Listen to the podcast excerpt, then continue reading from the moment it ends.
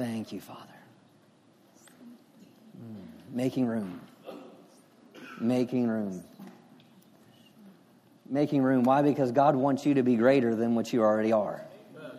He wants you to be greater. He sees things in you that you don't see about yourself. He sees your full potential. He says his word, for I know the thoughts and plans that I have for you, says the Lord.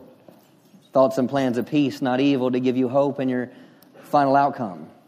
I know the thoughts. Don't allow your thoughts to hinder you anymore. Because, see, he has thoughts, he has a final outcome. Hallelujah. Hallelujah. Go for it, baby. God's presence. Hallelujah. Let me tell you, Thank His glory. Catch me if I fall, okay? All right. oh, God is so good. Can I just tell you, He is faithful. He is faithful. Whether you know or whether you're faithful, He's still faithful. we were singing that first song, and that verse just, that one little phrase just hit me so hard that said, There is an ocean that's deeper than any fear. And I thought about that for a second. It's like, He's greater than anything that you're going through right now. they don't even know how deep the ocean is, okay? And it's deeper than anything that you're going through. So it just tells me about the magnitude, the greatness of God. Um, this last week, actually for the last couple of weeks, I've been battling something in my body physically. And um, last week, I took some time and stayed at home and I asked the Lord, What do you want me to meditate on? What do you want me to study? Because I'm just going to get immersed in your word. And He said, Study my faithfulness. Read about my faithfulness. That's amazing, you guys. That is like, whoa. It was just, and you can't have a revelation of God's faithfulness and not want to be faithful back. You can't have an understanding of how much God loves you and not love Him back. Woo. Okay, so this morning I pray Isaiah 55 11. Actually, I'll start on 10 because it's kind of raining and sleeting and snowing out there. So it says, For as the rain and snow come down from the heaven and return not there again, but water the earth and make it bring forth and sprout, that it may give seed to the sower and bread to the eater, so shall my word that goes forth out of my mouth. It shall not return to me void without producing any effect. It won't be useless, but it shall accomplish that which I please, says the Lord, and purpose, and it shall prosper in the thing for which I sent it. You are here this morning, and the Lord is just pouring His word on the inside of you, and it will accomplish its purpose in you. It has power. I don't have to make you do this. I don't have to do anything to make this word work. I just need to speak it in faith, and I believe what the word says that it is alive and it is going to work on the inside of you. Yes, I believe your hearts are open this morning. I believe you're hungry to hear God's word and be changed and transformed, and you want to live from the inside out. Amen? I believe that. I believe that. Otherwise, you wouldn't be here. Whew. Thank you, Father. We're talking about God's glory. We've been praying and saying every morning we get up, Lord, show me your glory. Show me your glory. I want to know your goodness, your presence, and your power. Hebrews 1 3, I want us to look there.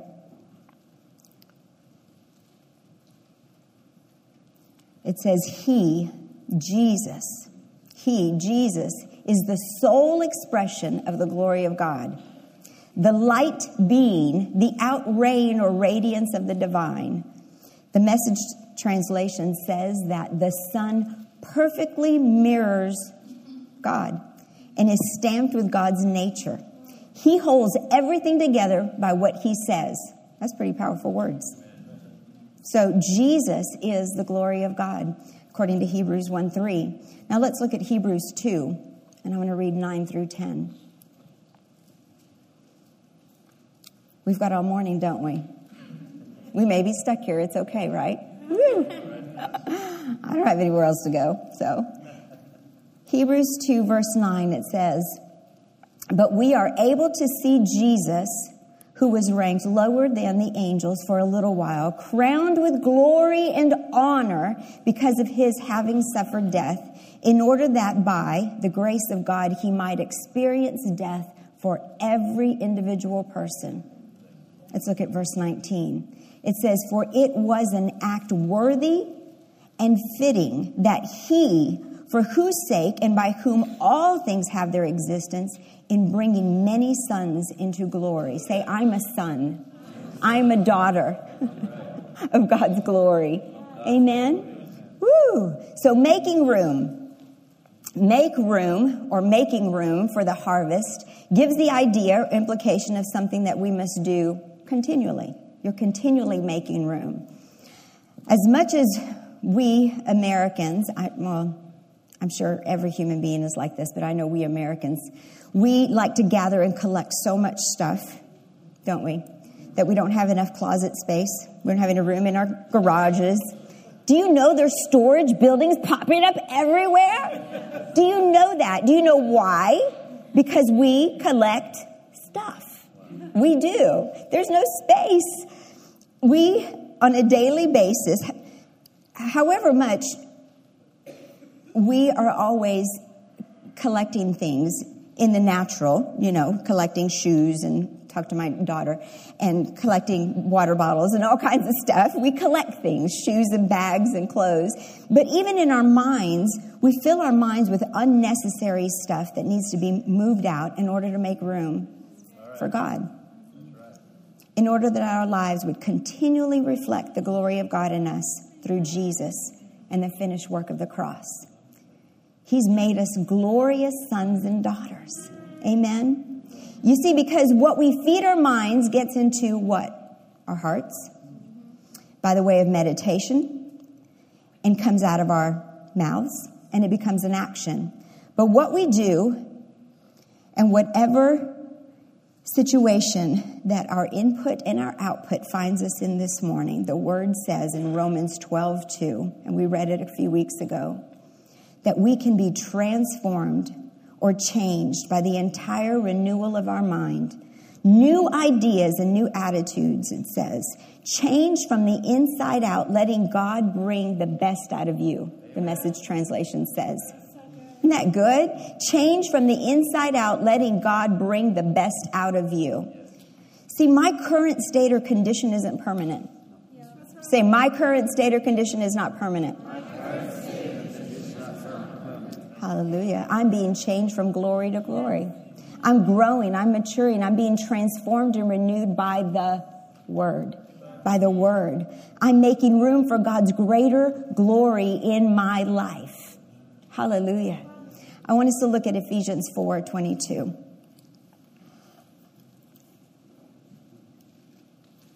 I wrote these scriptures out so I didn't have to turn to them, but I will be turning to some. Ephesians 4:22. It says, "Strip yourselves of your former nature. Put off and discard your old renewed self." Say old. This is so funny because I thought of this as I was reading this this morning or last night. It said, I wrote down, this is the one thing vintage that you don't want to keep. Okay? is your old renewed self. You don't want to keep this. You don't, if you find it at an antique mall, don't buy it back. Leave it there. Okay? Your old nature, how you thought, how you lived, which was influenced and corrupted through lust and desires, the word says, springing from delusion, trying to deceive you into, th- into thinking that you can get something or achieve something you never will. Because that's what the world does. I want you to know. That's what the world does. It wants you not to be transformed by the word. It wants you to be conformed to the world. It does. It wants you to be conformed to the world. It wants you to think like the world thinks because it says you're going to get further, you're going to do more, you're going to be more if you just do it my way. But that's not the truth. That's a delusion. That's what, that's what I just read. It's a delusion. It is, and I don't know if y'all have ever heard this, but I used to hear it all the time. It's the dangling carrot leading you nowhere. Have you all ever seen that picture of a dangling carrot in front of a horse or a mule or something and it gets it to keep going thinking it'll eventually get that carrot, but yet it's out here and they'll never ever get it. That was the picture that I got this morning of what the world tries to do to us when we are conformed by the world. It's this dangling carrot. It's like if you could just get more education, you're going to get where you need to go. If you could just read another book, you're going to get where you need to go. If you could just have the right circle of friends, you're going to get where you need to go. If you could just do this, go to the right school, be on the right team, play the best, be the best, whatever, it's a delusion. It is a delusion. And you've got to strip yourself of that delusion this morning. Get rid of it. It's an old way of thinking. It's the world's way of thinking, and it is not going to get you anywhere. Verse 23 of Ephesians 4, it says, Be constantly renewed in the spirit of your mind, having a fresh, say fresh. fresh. Ooh, I like fresh. I like fresh. Having a fresh mental and spiritual attitude. Verse 24, and put on the new nature, the regenerated self created in God's image. That means God like God. God like, like God, God like, like God.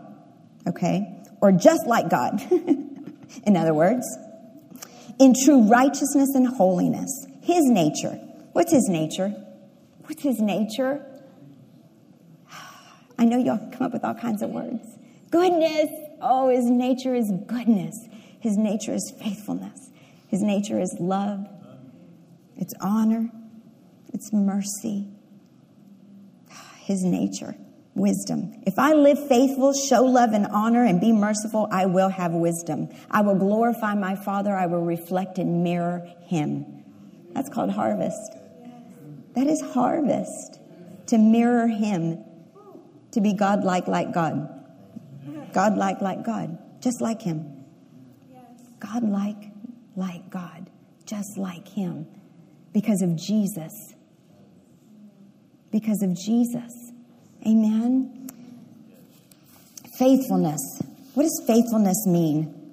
Well, I'll tell you because I looked it up.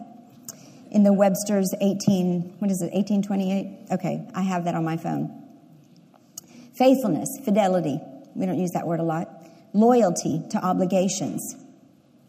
Loyalty, that's a good word. Ooh. Vows. Loyal to vows. Firm adherence. I like that word. Adherence. That means sticky. That means like real sticky. Like mousetrap sticky. How's that, Joseph? That's pretty sticky. Okay. Firm adherence to allegiance and duty. Strict constancy of performance of promises. Truth. Veracity. Habitual observance of truth habitual, like you can't get away from it. That's, that's God. He cannot lie.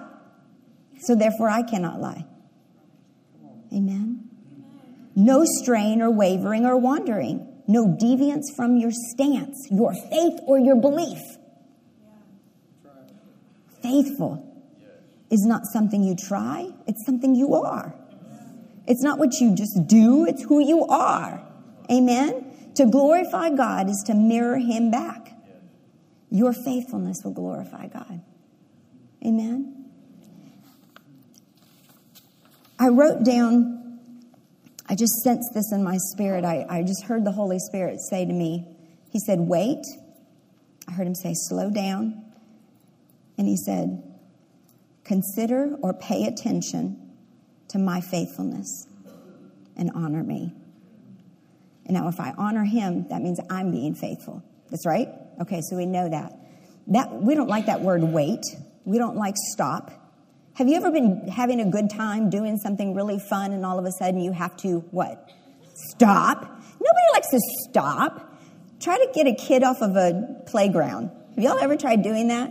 Oh my goodness. Oh, even though you told them we're only going to be here for five minutes, or we go to Chuck E. Cheese and we say, you know, when the big hand gets to this, we're going to leave. Inevitably, they don't want to stop. They don't want to wait and or stop. But I heard him say wait, and I heard him say stop, and I, I believe when you hear the word wait, it means to attend to, to be watchful, to expect. Okay? And I, I saw in my mind's eye, so to speak, um, like a military stance when you're, that word slow down means at ease. But does it mean like sit down, lay down, put the cover over your head and just do nothing? No. If I understand it correctly, you're still waiting for what? The next instruction. Right? And I really sensed in my spirit that that's what he was saying this morning. Wait Slow down. Just slow down. I need your fixed attention on what I'm getting ready to say next, okay? Or what I want to do next. Here's where we get into a lot of trouble, you guys, being old Christians or being Christians for a long time. Not old Christians. Is that we assume of what he's going to say next or what he wants to do next in everything, don't we? We do. We do. And that's where we get in trouble right? Because we don't want to slow down. We don't want to stop what we're doing. We want to keep going. I know what God wants to do. I know. I've heard it. I know. I've heard it. No, we're living in the last days. He's got wisdom planned out for you. Wisdom. Godly, great, amazing, strategic wisdom on your very next step. And you need to be slowing down. You need to be waiting, paying attention, to the next instruction at ease, but still looking at your commander in chief, right? You're still looking at him because he's getting ready to tell you something. And I, I sense that so strongly. You see, wisdom is the desired result, isn't it? Don't we want God's wisdom? Don't we want His ideas, His thoughts, His plans, His mind, His strategies? Don't we want that? I do. That's His presence. That's His glory as far as I'm concerned. I want us to look at Proverbs 2. And I don't want to take too long because I know Pastor has something to say. but if you look at Proverbs, it's all about wisdom. And I'm going to read this just really quickly. It says, My son, if you will receive my words and treasure, treasure, that is honor. When you honor something, you treasure it. You highly esteem it. And a lot of times we don't esteem God's word. We don't esteem what he's going to say because we've already thought of what he's going to say and we already know what he means and we're just going to go ahead and just do it. You know, a, a long time ago, long time ago, probably 20 something years ago, I heard the Lord tell me it was mud in your eye, is what I heard. and, you know, we have this mentality of how God's going to do something, but we never thought that Jesus would actually spit on mud and stick it in somebody's eye. Did we? No, that's gross. That's just really nasty. I love hearing Dr. Savelle's story of when he had to spit. And he's like, you know, and the, oh, the guy was blind, wasn't he? And he was so glad the guy was blind because here he's trying to, and he couldn't get it out because he's all dried up and he's like, you want me to what? Well, mud in your eye means you don't know what God's going to ask you to do and you need to be paying attention. And I knew that's what he meant when he told me that some 20 something years ago. And it was like mud in your eye ministry. It's where you don't know what God wants you to do, but you need to be paying attention. Okay, you need God's wisdom. So, okay, got off on that. Let's come back again. Um, verse 2, it says, making your ear attentive. You got to make your ear. I underline that in my Bible. Make your ear attentive to skillful and godly wisdom in inclining and directing your heart. You've got to direct your heart and your mind to understanding. It, in my, my translation, it says applying all your powers to quest for it. Applying all your, as if your life depends on, depended on it, or somebody else's life depends on, depends on it. And it does, by the way. And it does. Verse 3, it says, Yes, if you cry out for insight and raise your voice for understanding, if you seek wisdom, as for silver and search for skillful and godly wisdom as for hidden treasures, then you will understand the reverent and worshipful fear of the Lord. So the fear of the Lord is this hidden treasure, this wisdom, okay? That's how you get it. And find the knowledge. It says in verse 6 For the Lord gives, perpetual, gives skillful and godly wisdom from his mouth. And come knowledge and understanding. He hides away sound and godly wisdom. Isn't that good? He does. Okay, Proverbs 15. Let's just look there real quick. Verse 33, verse 33, yes. It says, the reverent, which means honor, faithful, the reverent and worshipful fear of the Lord brings instruction in wisdom and humility comes before honor. Another word for honor is glory. So humility comes before experiencing glory. If you humble yourself, honor God, worshipfully fear Him, you will have wisdom. You will have wisdom. What comes before disaster? It's found in the next chapter. When you think pride does when you think you can do it by yourself, when you think you can do it on your own. So, wisdom is God showing up. An awe of God in our spirits will put us and keep us on the wisest road and correct us when we say or do something unwisely. That's called humility. It's called humility. Um, this morning, as we're slowing down, I want us to really get a, an understanding of when you slow down, you're able to correct yourself and get back into alignment. Do you believe that? There's, it always says when you're out driving in ice, never overcorrect, right? Because if you're going too fast and you overcorrect, what happens? You can spin, you can get out of control really easily.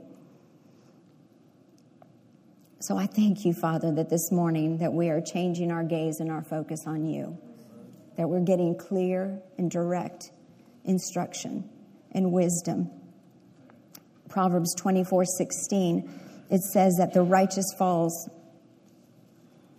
seven times, but he gets up. So it's okay to be told, slow down, stop. You got to re- get, get some redirection here, get back in line. I don't want anybody to feel like, oh, I don't want to be told to stop because I thought I was doing so good. You know, I want to be changed from glory to glory. That's my desire. I want to glorify God more and more and more and more and more. If He says to me, slow down, I'm going to slow down. If He says, stand at ease, I'm standing at ease. I'm ready for the next instruction. I, I'm tired of trying to figure it out by myself and making the wrong decision, responding and reacting the wrong way. Amen. My desire is to glorify God. I want us to look at 2 Corinthians 3:18. And I'm going to close with this.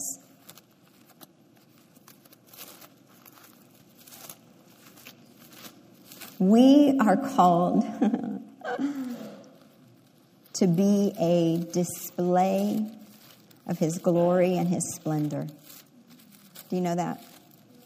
I am called to be a display of his glory and his splendor. And why can't I find Second Corinthians? there it is. A long time ago, I did a, um, a ladies' meeting. It was the year, it was 2008, I believe, the year we got married. And um, we did a, a ladies' meeting here, and we talked about the bee. Y'all have ever heard the story about the bee? The bee's too fat, it's really not supposed to fly. Did y'all know that? It really is too fat for its wings, but God told it to fly, so it flies, you know? And isn't that amazing? It's pretty cute. But he is, the bee is actually a display of God's glory and God's splendor. It doesn't know to be anything else. It glorifies God by flying when everybody else tells it it shouldn't. And that's how we are. The devil will tell us you can't glorify God. You're to this, you're to that, you're not enough of this, you're not enough of that. Your life will never glorify God, and he is a liar. You think about that bee. Everybody can tell it all day long it can't fly. But guess what? It's gonna fly. It's gonna fly. I am a display of God's glory and His splendor. I am a display of God's glory and splendor. You tell the devil that when the devil tries to lie to you and tell you that you will never glorify God, that your life will not amount to be anything. You think about that bee. Amen. I, I wrote that down at the bottom of this scripture because it says, and all of us with unveiled face, because we continue to behold in the Word of God. you got to continue to behold what's in here, you guys. Come on. As in a mirror, the glory of the Lord are constantly being transfigured into his very own image in ever increasing splendor and from one degree of glory to another. For this comes from the Lord, who is the Spirit. Woo! Amen. Thank you, Jesus. So I guess this is tag. Tag. You're it. Awesome. Awesome word. You know, it's it's so important for us to to understand what uh, you know Pastor Annette just deposited into our hearts about that slow down and wait. Because oftentimes we can be in a hurry because, like I, like I said after worship, we talked about there's a Christianity of the mind and the Christianity of the heart. Whereas this aspect of this is how I live, this is what I do, and, and I've got to, I found my salvation in my doing. When I really need to understand my doing is an outflow of what my heart is. So if I can, if I can fill my heart with the right things, then my doing will take care of itself. If I just fill my heart with what I'm beholding, and you know, in in, uh, in Micah chapter um, six, you want to turn there, Micah chapter six. You know what Annette was saying about beholding that as we continue to behold, as in a word of God, that we are transformed. We, we are changed, right? And the word changed in that scripture is the same word that we use for metamorphosis. Like the same thing for a butterfly or caterpillar becoming a butterfly is the same aspect. That when we behold the right things, we'll be, we'll metamorphosize into exactly what God desires us to be. So, so it's what we're beholding, it's what we're looking at, it's what we're striving after, is what we're pursuing that determines what we're ultimately going to be but it's not found in your doing. You can do all day long, but until there's a revelation within your heart, nothing seems, nothing will ever change. And I want to read the scripture to you in Micah chapter 6, verse 6. It says, Wherewith shall I come before the Lord and bow myself before the high God? Shall I come before him with burnt offerings, with calves of a year old? Verse 7, Will the Lord be pleased with thousands of rams or with ten thousands of rivers of oil? Shall I give my firstborn for my transgressions, the fruit of my body for the sin of my soul? So he's asking, how do I get right with God? How, how do, how will my life be changed? Do I have to do all these things? Now get 10,000 rivers of oil. Is that gonna, is that really gonna bring change to my life? Verse 8 says, He has shown me, O man, what is good. And what does the Lord require of thee? But to do justly, to love mercy, and to walk humbly with my God. Amen. You see, if we, if we could understand this aspect of humility, and Annette used the word humility, and she used the word the fear of the Lord. You know, this aspect of the fear of the Lord. It's not being afraid of God that God's going to get you. No, it's just this, this place where I stop, I come at ease, and I understand who's my source in my life. I love mercy. I do justly and I walk humbly with my God. You know, as we continue to behold him, I, when I was thinking about beholding him and I was thinking about transformation, I think of Jacob. Here, Jacob, his whole life, he had been a deceiver. He had been a supplanter, as, as the word calls him. He, meaning he desired a place of another his whole life. And because of that, things happened and the enemy had entrance into his life and the enemy did certain things in his life because this is who he had been, but yet God had something greater for him. God had something more for what he was. He, God had something more than you're a deceiver. And I want you to know this morning that God has something more for you. But the thing is, is you have to stop, be at ease, and you need to come to a place where you humbly walk before God. Why is it so important to humbly walk before God? Because when you walk with Him, He will reveal who you are. See, and it was when, when Jacob got to the place where it said it was the angel of the Lord and it said he wrestled with him till day, daybreak. And Jacob said, I'm not going to let you go until you bless me. I'm not going to let you go until you bless me, until, until something's changed. I need a change in my life. I want a change in my life. But it wasn't until he got hooked up with God and God was able to touch the innermost part of his heart and bring about a change in him. And he named him Israel. One who contends with God. Hallelujah. But it's all in what you're beholding. I think about the apostle Paul. Here he was a murderer. Yet he, he thought he was doing the right thing. He thought he was going in the right direction. But yet when he encountered the gospel, he encountered the presence of God, he encountered the glory of God, he was changed on that road. See, it's when you behold him, when you walk humbly before him. Let's go to Acts chapter 9. Acts chapter 9 beholding him. Thank you, Father. Humility, humbling ourselves. Hallelujah. Acts chapter 9, verse 31. It says, So the church, King James says, then had the churches rest throughout all Judea and Galilee and Samaria, and they were edified. What were the churches? They were edified. The churches were built up, the churches were strengthened. And they walked in the fear of the Lord and in the comfort of the Holy Ghost, and they were multiplied. What happened? The church was edified. The church was increased. Why? Because of how they walked, walking in the fear of the Lord. He said, it's not being afraid of God but it's an inviting God into every aspect of your life. You know, Moses' declaration, Show me your glory, was really a response of, I fear you. I desire you. I need you in my life. And it was in this that the church was edified. It was in this that the church was built up. How much more in our personal life if, if we'll give Him a place and we'll give the Holy Spirit a place in our lives? beholding him. Show me your glory. Let's go to Isaiah chapter 6.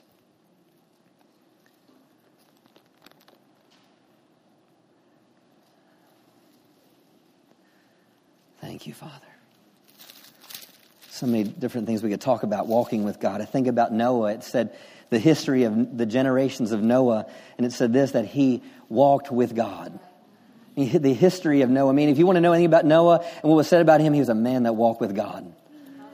If you go to Genesis chapter 24, and the, Abraham's servant is talking and, and saying, saying, whom Abraham, my, father, my, my, I'm a servant of Abraham, and whom my, my leader, my, my, the guy I follow, he says, he says, he's one that had this testimony that he walked with God. If you go to Genesis 48, it talks about Jacob is speaking and he goes, who with Abraham, Isaac, and who, who my lineage, they had this testimony that they walked with God. And it was just the simple aspect of walking with God. Walking with God. But what we have to get to a place is, is not about what you think up here. The world we live in is dominated by what you think up here. And but does is it does is it really what God says in here? Is it really what God says in here? You're like, oh, I know God because he, I know Jesus. He's like that. I heard about Jesus. He's like that. And all of a sudden, all of a sudden, we we we portray this Christianity that's not truly Christianity because it's really prideful in, in itself. Instead of saying, God, what do you really say about this? How do you want me to think about this? In Isaiah chapter 6, I guess I need to get there. And this is such a picture that I think we need to grasp hold of. Verse 1 says, In the year that King Uzziah died, he said, I also saw the Lord sitting upon a throne, high and lifted up, and his train filled the temple. I love that. I saw the Lord high and lifted up. What was he? He was beholding the Lord. Wow. In the year that King Uzziah died, we don't know if this was before King Uzziah died or after King Uzziah died. It was, we just know it was that year. King Uzziah, he, he started leading when he was 16 years of age. He led for 52 years. He was one of the most amazing kings until he started doing things his own way. And what you have to understand is what happens at the head eventually trickles down through society. And, and so there's a society that we have is kind of like what King Uzziah came, had a lot of successes, but because they tried doing things their own way. So here's the environment. This is, this is what the, the prophet's trying to get across to us. The environment was a certain way, but yet the prophet said, said, I see the Lord high and lifted up. And it says in his train or his, his, uh, and it says his train filled the temple. He goes, above it I stood, I, I, above it stood seraphims. Each one had six wings. With two, he covered his face, and with two, he covered his feet, and with two, he did fly. And one cried unto another and said, Holy, holy is the Lord of hosts. The whole earth is full of his glory. And the posts of the door moved at the voice of him that cried, and the house was filled with smoke. Now get this. Here the prophet is seeing something, and he's, and he's seeing what's happening in heaven. And I love what Jesse Duplantis talks about this. Why do, why do the angels always say, holy, holy, holy? He said every time they go around the throne of God, he said they see a new facet of him. Holy, holy, holy. Holy, holy, holy. Holy, holy, holy. He saw the presence of the Lord. When you come into God's house or when you have your prayer time, do you consider how holy He is? So, this isn't about being afraid of Him. This is about are you in love with Him? Have you, have you allowed Him to invade your heart? Not your mind, your heart.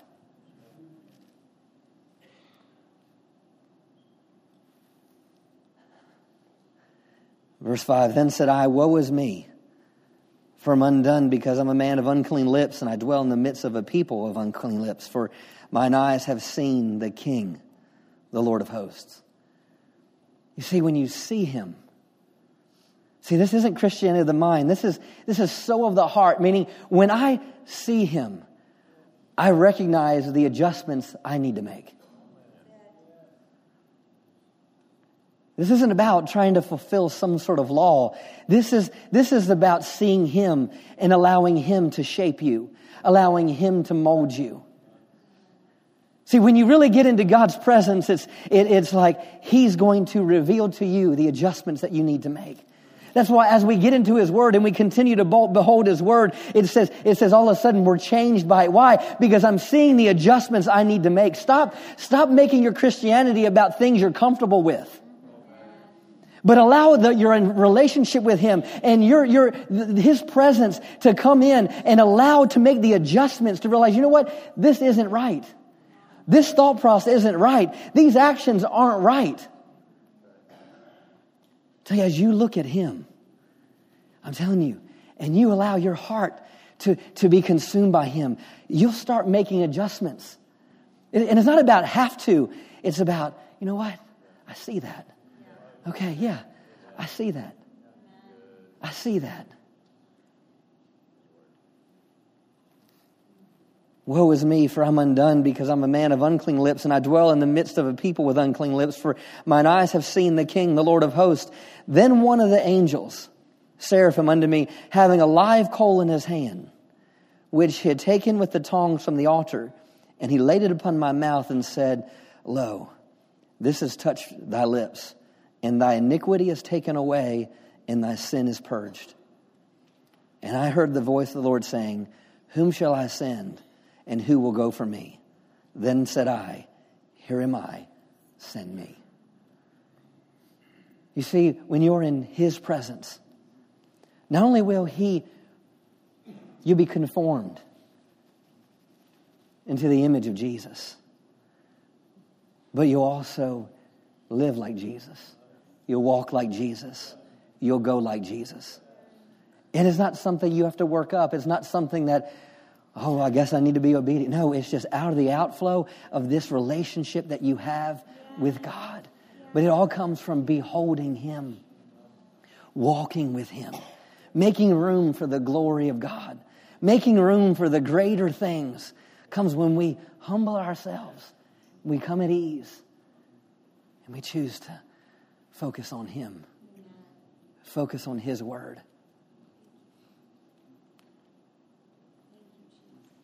You know, you, most people, you don't need to tell, you don't need to tell the world necessarily they're sinners. you, you, it's not about you telling them what they already are. It's not for me to, to pull out your failures. But the issue comes down to what I need to do is for what I want to communicate to you is, is get with Jesus. And allow him to renew, reshape your thinking. Let's go to Hebrews 12, and I'll close with this.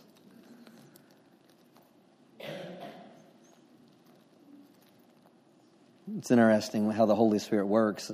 I maybe just knew a couple scriptures that Annette was going to use, but other than that, we were like, Lord, just whatever you want to do this morning.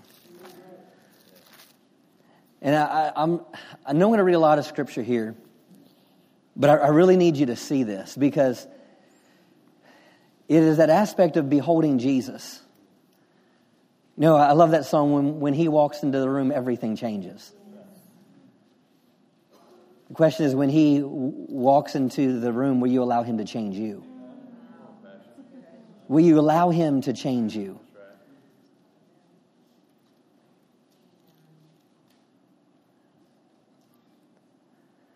Thank you, Father.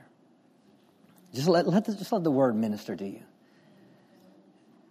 And I'm going to read I'm going to read the whole chapter of Hebrews 13. I believe this is important because we really see the heart of God. I'm sorry, Hebrews 12. I'm sorry. Hebrews 12. It says, Therefore, since we're surrounded by so great a cloud of witnesses who have borne testimony to the truth, let us strip off and throw aside every encumbrance, unnecessary weight, that sin which so readily deftly and, cl- and cleverly clings to and entangles us. And let us run with patience and endurance and steady and active persistence the appointed course of the race that's set before us. Lay aside every weight and sin. Just lay them aside, lay it aside. Lay it aside every weight, lay aside every sin. Looking away to Jesus. Meaning stop looking, stop, stop allowing your focus to be on your issues. Stop allowing your focus to be on your issue, your problems, your failures, your, your shortcomings. Lay, aside, lay those things aside. And what? Looking unto Jesus. Looking unto Jesus. See, when you behold Jesus, we'll be transformed, right? Beholding Jesus, we'll be transformed into his image, right? So what we're, we're looking at Jesus. So, you know what? I can't look in two directions at the same time. You know, I can't, I can't look at, at every sin and I can't look at weights, right? I can't look at weights and look at Jesus at the same time. I have to put that aside. Look away from that and look at this, right? Are you with me this morning? Looking unto Jesus, the author and the finisher of your faith, who for the joy that was set before him endured the cross, despising the shame. He sat down at the right hand of the throne of God. Verse 3 Just think of him who endured from sinners such grievous opposition and bitter hostility against himself, reckoning up and considering it all comparison with your trials, so that you may not grow weary or exhausted, lose heart, and relaxing and fainting in your minds. You have yet not struggled and fought agonizingly against sin, nor have you yet resisted and withstood to the point of pouring out your own blood. See, this is all what Jesus did, that he resisted unto blood. You didn't have to do this, right? I'm so grateful I didn't have to do what Jesus did. Verse 5 And having you completely forgotten the divine word of appeal and encouragement, in which you are reasoned with and addressed as sons, my son, do not think lightly or scorn to submit to the correction and the discipline of the Lord, nor lose courage or give up and faint when you reprove or corrected by him. Now, hear this.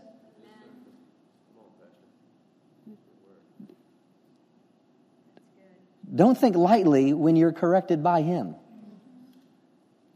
All right? You got to hear this all. For the Lord corrects and disciplines everyone whom He loves. And He punishes, even scourges every son whom accepts and welcomes to His heart and cherishes. Meaning, God loves you. And because He loves you, He wants to correct you.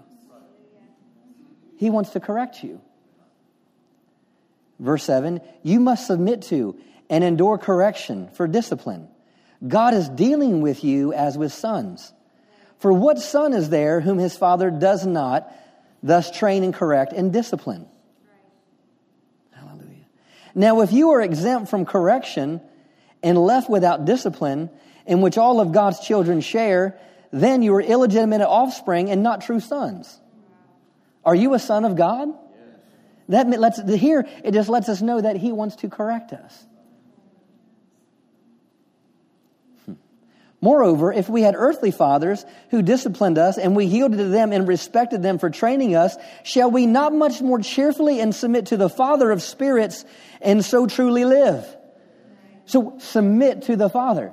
Submit, just as I would submit to an earthly father because of his discipline, I must submit myself to a heavenly father. See, sometimes there's this disconnect a lot of times with teaching with grace is all of a sudden correction goes out the window. But you understand, we got to understand where correction, what, what are we doing? We're looking to Jesus. We're looking to Jesus, okay? Hallelujah. Verse 11, for the time began, for the time being, no discipline brings joy. No one likes discipline. but it seems grievous and painful, but afterward it yields peaceable fruit of righteousness to those who have been trained by it. A harvest of fruit which consists in righteousness and conformity to God's will and purpose, thought and action, resulting in right living and right standing with God. Meaning, through these correction that's taking place, what's going to happen is, is going to bring me to a place of right living. Meaning, as I'm looking at Jesus and, correct, and, and all of a sudden correction is taking place in my life, it's going to cause me to yield to right living. Verse 12, so then brace up and reinvigorate and set right your slackened and weakened and drooping hands. And strengthen your feeble and, and palsied and tottering knees. And cut through and make firm and plain and smooth straight paths for your feet. Yes, make them safe and upright, happy paths that go in the right direction, so that the lame and the halted limbs may not be put out of joint, but rather may be cured. Strive to live in peace with everybody and pursue the consecration and holiness, which without no one will ever see God. Exercise foresight and be on the watch to look after one another, to see that no one falls back from and fails to secure God's grace, His unmerited favor and spiritual blessing, in order that no root of resentment shoots forth and causes trouble and bitter torment, and the many become contaminated and defiled by it that no one may become guilty of sexual vice or become profane person as Esau did, who sold his own birthright for a single meal. For you understand that later on, when he wanted to regain title to his inheritance of the blessing, he was rejected, disqualified, and set aside, for he could find no opportunity to repair by repentance what he had done, no chance to recall the choice he had made, although he sought it carefully with tears. For you have not come for you have not come, as did the Israelites, to a material mountain that can be touched, that is ablaze with fire, into gloom and darkness and raging storm, and to the blast of trumpet and a voice whose words make the listeners beg and nothing more to be said. For they make not uh, the bear the command that was given, if even a wild animal touches the mountain, it shall, um, shall be stoned to death. Now let's, verse 18 says, you have not come. Meaning this isn't talking about us we haven't come. Meaning, this isn't pertaining to us. Verse 22, but rather you have come. You have come to Mount Zion, even to the city of the living God, the heavenly Jerusalem, and to the countless multitude of angels in festival gathering, and to the church of the firstborn who are registered in heaven, and uh, in the, as citizens in heaven, and to the God who judge of all, and to the spirits of righteous who have been made perfect, and to Jesus, the mediator of a new covenant, to the sprinkling of blood, which springs, speaks of mercy, a better and a noble and a more gracious message than the blood of Abel. So see to it that you do not reject him. or refuse to listen and heed him. You see, this, this started with talking about laying aside every weight and sin. Then it said, doing what? Looking to Jesus. You see, as you look to Jesus, you're going to see the adjustments that you didn't mean to make. Why? Because the Father loves His children and disciplines this. How is He going to discipline us? By looking at Jesus looking at Jesus. We, we didn't come to, the, to the, the, the, mountain that was smoking with fire and that was bringing judgment. But when we came to Mount Zion, we came to Jesus. Amen. We, we came to Jesus. It says, so see to it that you don't reject him or refuse to listen and heed him who is speaking to you now. For if they, the Israelites, did not escape when they refused to listen and heed to him who warned and divinely instructed them here on earth, revealing with heavenly warnings his will, how much less shall we escape if we reject and turn our backs on him who cautions and admonishes us from heaven? Then at Mount Zion, his voice shook the earth. But now he has given a promise. Yet once more I will shake and make tremble not only the earth, but also the heavens. Now this expression, yet once more, indicates the final removal and transformation of all that can be shaken. Get that? Yet once more indicates the final removal and the transformation of all that can be shaken. That is, that is of that which has been created in order that what cannot be shaken may remain and continue. Let us therefore, let us therefore, receiving a kingdom that is firm and stable and cannot be shaken, offer to God pleasing service and acceptable worship with modesty and pious care and godly fear and awe, for our God is a consuming fire. Let's look at verse 28 again. Wherefore, we receiving a kingdom which cannot be moved, let us have grace whereby we may serve God acceptably with reverence and godly fear. For our God is a consuming fire. Beholding Jesus. Beholding Jesus. See, grace was given so we could serve Him with reverent fear. grace. He provided grace so I could walk humbly before Him. He provided grace. So as I look at grace and as I look at Jesus, He takes out, He takes out what doesn't belong. He brings correction and brings discipline, fine tunes things, takes me from glory to glory and faith to faith. But it's all when I choose to stop, be at ease, and behold Him. As I behold Him, I've come to a mountain, come to a mountain, come to Him. And so anything that can be shaken will be shaken, but that which cannot be shaken shall remain. And my prayer, and our prayer is as you look at Jesus, as you behold Jesus, the things in this natural world, your wrong thinking, your wrong mindsets, your wrong perceptions, sins that easily beset you, behavior as you look at Him, those things will be shaken off you. Those things will be shaken off you. To the only thing, the only thing that remains is you looking like Him. You looking like Him. But it starts when we lay aside and we look to Jesus.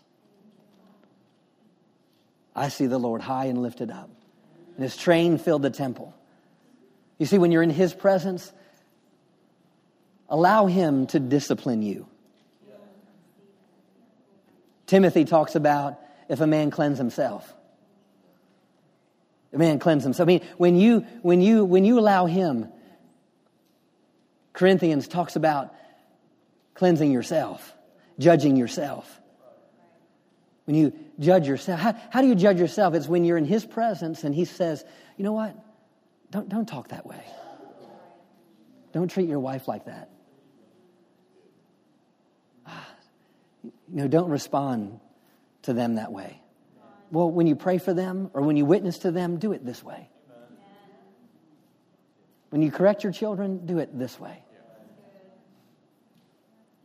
When you minister, don't, don't say, don't use that word, but use this word. You see, He, He wants to perfect you. He is the living Word. Thank you, Father. You know, wherever you are in your life this morning, maybe you're battling depression. Maybe, maybe there's, a, there's sickness in your body. Maybe there's confusion. Maybe, maybe you're, you've just been going the wrong direction, whatever it is. When he walked into the room, everything changed. And it's when you look at him, you allow him to change you. Everyone stand to your feet. Beholding him. Beholding him. Thank you, Father. Thank you, Jesus. We behold you this morning. We behold you this morning, Father. Hmm. Hallelujah. Hallelujah. Hallelujah. Hmm. Hallelujah. The enemy would want to beat you up. enemy doesn't fight fair.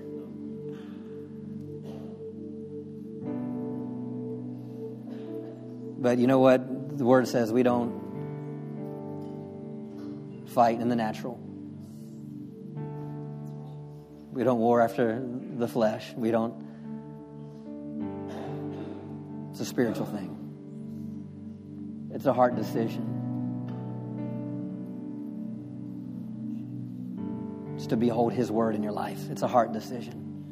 And then when you go to that word, allow Him to shape you, allow Him to encourage you.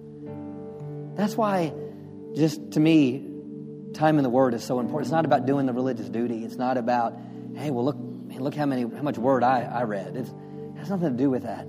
That's not that, That's not looking at grace. That's not looking at Jesus.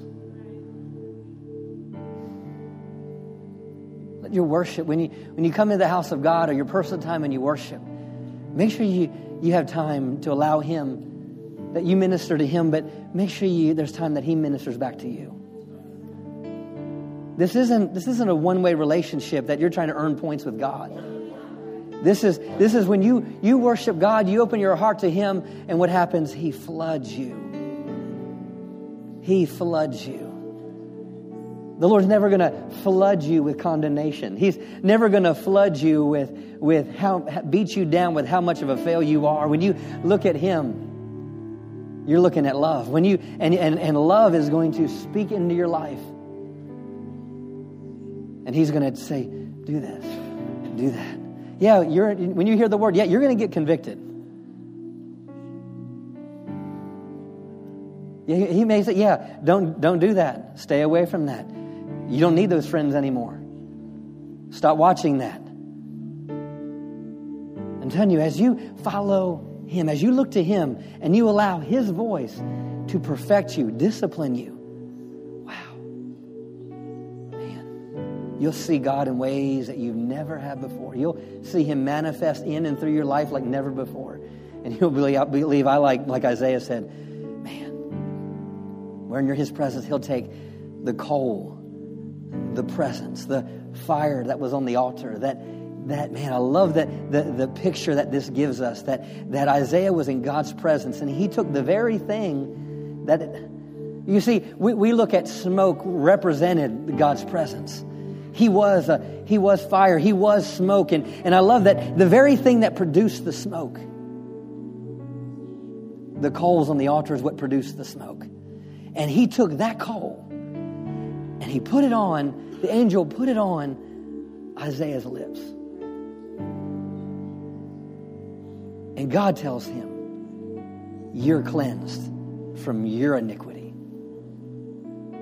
Man, it's one thing for me to tell you that you're forgiven. It's one thing for me to tell you that you're saved.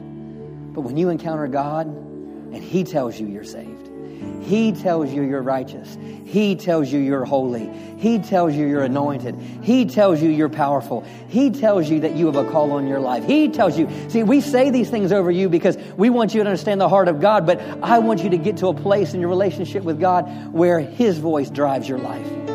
His voice speaks over you. His voice calls you. Hallelujah. Let Him have a personal time with God and allow Him to touch your lips and burn away everything. When I love it because it tells us that in Hebrews 12. The only thing that won't be, be taken off is the things that remain. And it says, why? so that the grace of God will cause us to reverence Him. What? And why? Because He's a consuming fire, meaning He consumes everything away that doesn't belong. Hallelujah. Hallelujah. Hallelujah. Hallelujah. Hallelujah. Thank you, Jesus. He wants to consume everything away. You're watching by way of internet, allow Him to consume everything away. Have negative thoughts about yourself, allow Him to consume it away. Wrong idea, wrong, wrong identity, wrong perception, allow Him to consume it away. See, the enemy will want to convince you, well, this is what I am, this is who I am. But yet you know what He says in His Word is totally different than that. Don't allow the enemy to deceive you, but allow the Lord to speak to you. Because it's when He speaks to you, everything changes. Oh, we worship you. We praise you. Oh, we behold you. Just, just lift your hands to Him and out of your heart, out of your own heart, just worship Him. Hallelujah. Out of your heart, just, just in your heart, just say, I lay aside every weight. I lay aside every sin. Hallelujah. And I look to Jesus. Oh, we look to you, Jesus. We look to you, Jesus. We look to you, Jesus. Oh, we look to you. You're faithful. You're faithful. As Annette com- deposited, you're faithful. You're faithful. You're faithful. You're faithful. You're hallelujah. You're faithful. Oh, rabashongo shokor rabai. Irobo shokor ramandelene maso. Ilobo sharabaki ator roboko sokotere rabai. Herobo shongo ndere masi. Hirobo bogo shokor rabasi. Eroboko shongo ndere rabai. Oh, hallelujah. Hallelujah. Hallelujah. Hallelujah. Hallelujah. Hallelujah. With your eyes bowed, uh, eyes closed, just, just listen to my voice for a moment. Just the reality that when Isaiah was in that presence, he said, I'm a man that's undone. And he says, I'm a man of unclean lips. I'm a man that's undone. You may feel undone this morning, confused this morning. He said, yet he said, the angel touched his lip and, and said, You're iniquity. What is iniquity? It's not necessarily just sin, but it's weakness. It's your weakness. Exchange your weaknesses for his strength. Exchange your weaknesses for his strength.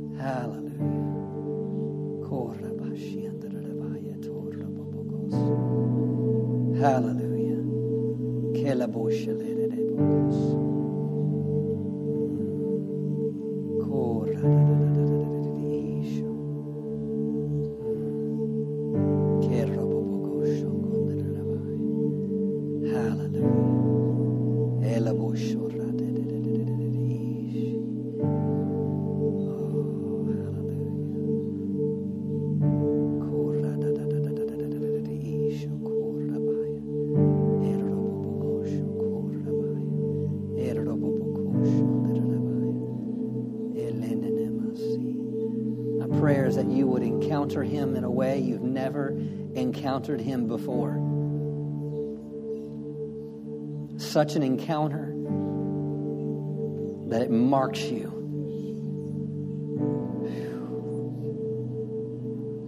And it propels you to reach the world. That encounter that Isaiah had was not just an encounter to cleanse him, but it was an encounter to be sent by God.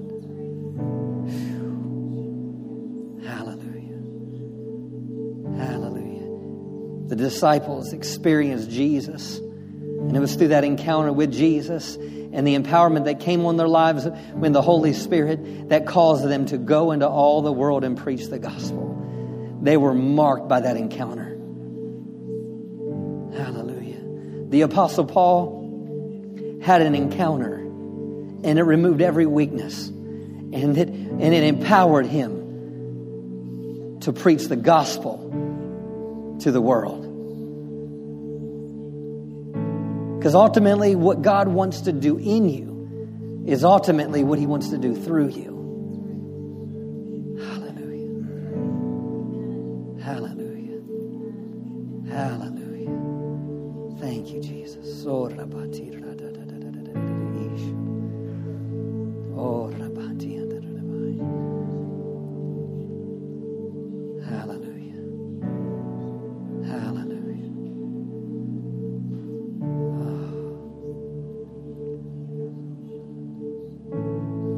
Pastor Justin, I feel I felt so weak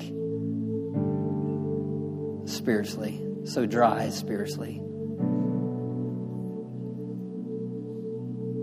Overcome by the pressures of this world. If that's you, just slip your hand up right where you are. Hallelujah. Thank you, Jesus. Hallelujah. See that hand? See that hand?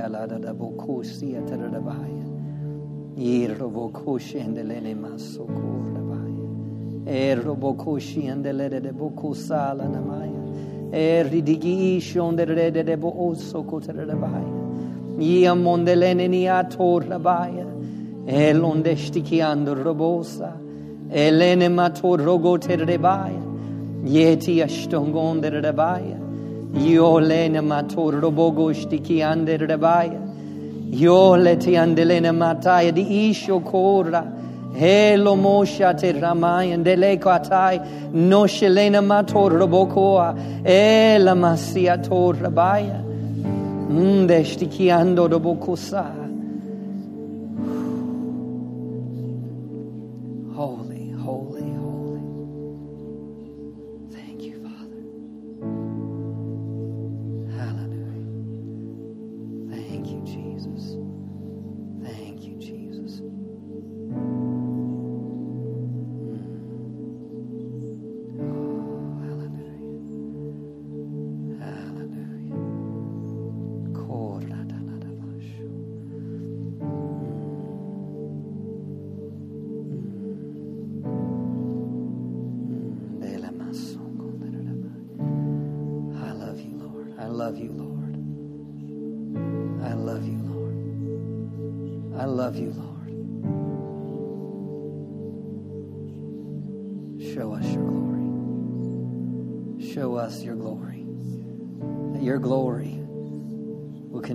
Transform us from the inside out.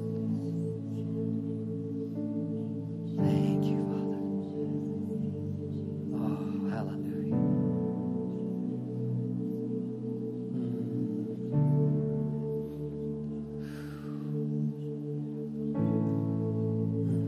Thank you, Jesus. Oh, Jesus can make all things new.